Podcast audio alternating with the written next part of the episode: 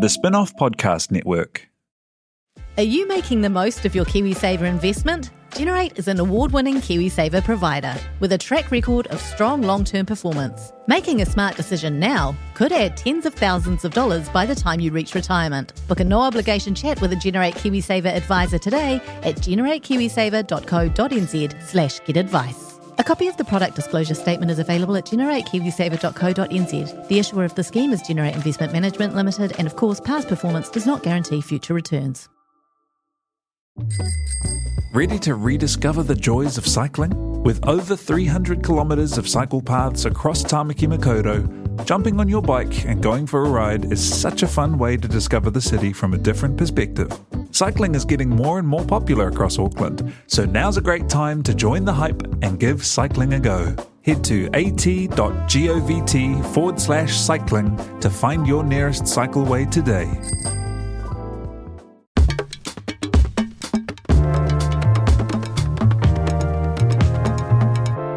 Kia and welcome to First. My name's Jane Yee, and each week I'll be talking to a different guest about some of their firsts.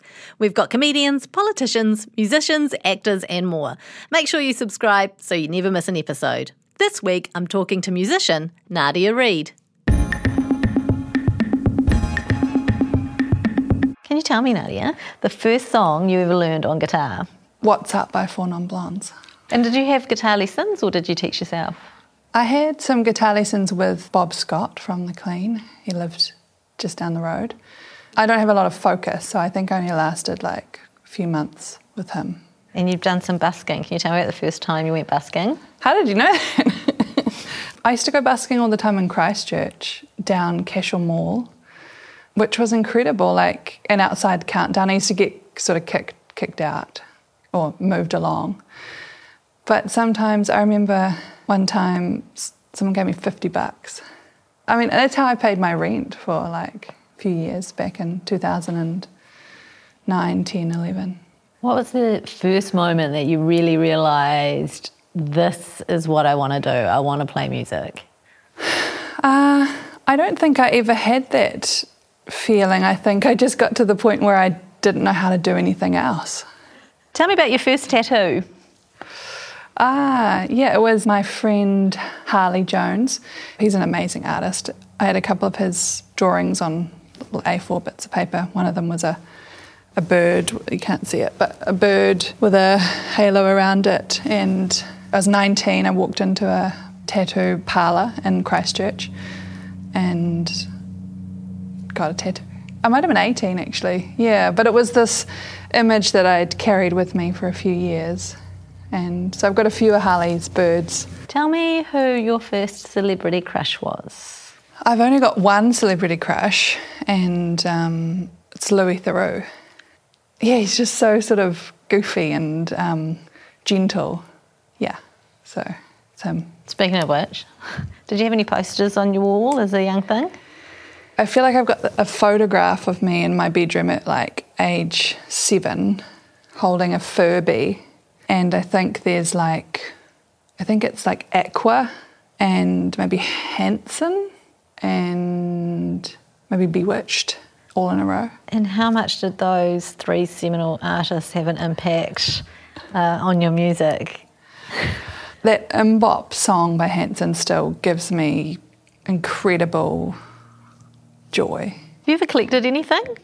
Yeah, I have this quite odd need to collect books. If I like a book, I'll often own two or three copies of the book for no real reason. Like Just Kids by Patti Smith, I had like three copies of that. There's no need, no need for that really.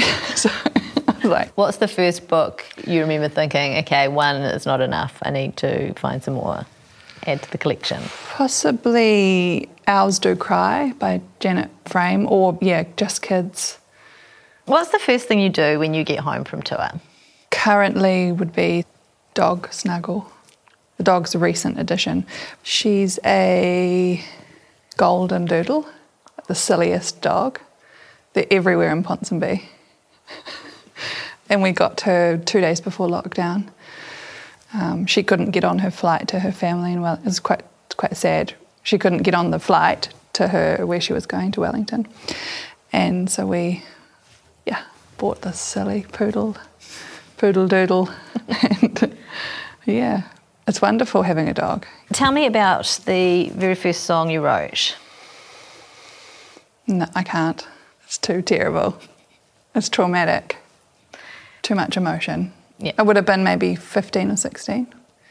Not the good emotion, like that kind of angsty high school thing.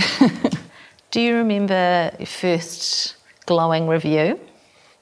Well, I think the the most meaningful review I've ever had would be with a writer called Andrew Male from Mojo magazine.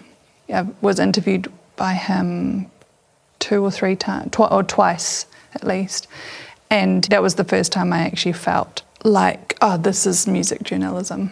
When he reviewed, it wasn't that it was overly positive, it was just he discovered things that I didn't even know within the album, and I felt very seen by him, and yeah, it was very memorable. That's awesome. Who was the first person that spotted your talent? I remember a friend of mine, we were at a folk festival, we were in the forest, and I just played her Four Non Blondes, What's Up?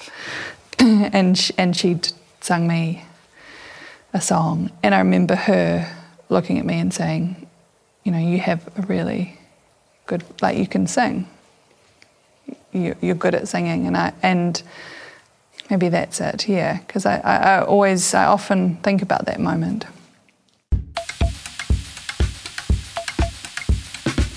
You've been listening to First, brought to you by the Spinoff Podcast Network and Hexwork Productions. Make sure you subscribe wherever you get your podcasts so you get new episodes as soon as they're released. And if you'd like to watch the video series of First, visit the Spinoff TV on YouTube. First was made with the support of New Zealand On Air. Kia ora e te iwi, Te Aihe Butler here, podcast manager at The Spinoff. If you enjoy listening to our podcasts, consider supporting our mahi by signing up to become a Spinoff member at thespinoff.co.nz slash donate. The Spinoff Podcast Network.